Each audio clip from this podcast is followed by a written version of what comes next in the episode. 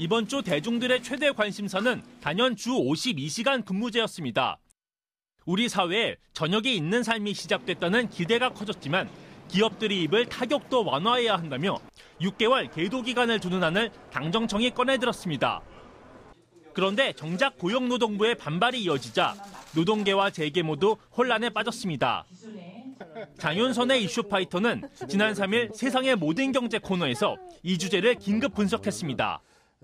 경총이 예. 예, 6개월은 계도 기간으로 좀 두고 처벌하지 말아 주십시오. 예. 하는 걸 법 시행 직전에 총리가 받는 형태로 얘기를 했기 때문에 네.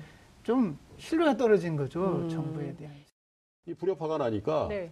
노동계에서 이걸 너무 크게 받아들이는 측면도 있다라고 음. 저는 보는 거예요. 물론 노동계에 주는 여파가 없다라는 말씀은 아닙니다만 네. 큰 변화기 때문에 이런 정도의 유연함은 좀 보여줄 필요도 있다.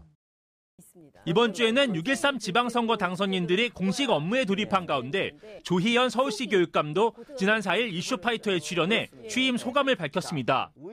조 교육감은 교육계 최대 쟁점인 자사고 폐지 문제에 대해 기본 입장을 재확인했습니다.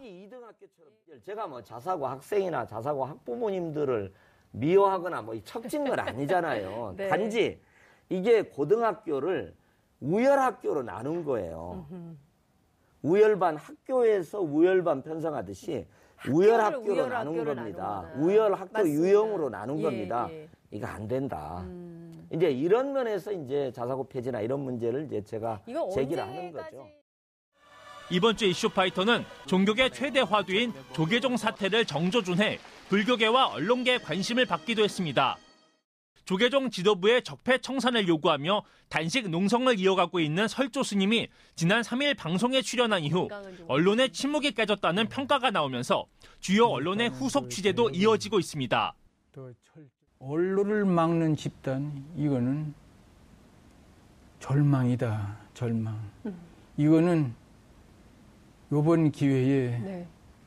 내가 희생이 돼서 이 밖에도 이슈파이터는 국민적 관심사로 떠오른 예멘 난민 문제에 대한 여론조사 결과도 다뤘습니다.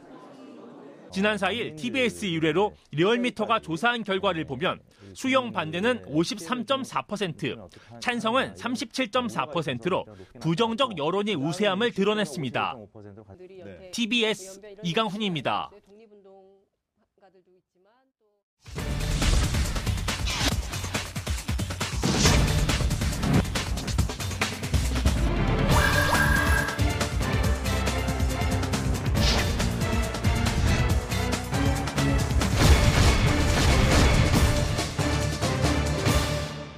오늘 방송 좋았나요?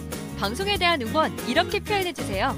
다운로드하기, 댓글 달기, 구독하기, 하트 주기. 더 좋은 방송을 위해 응원해 주세요. 다운로드하기, 댓글 달기, 구독하기, 하트 주기. 기억하셨죠?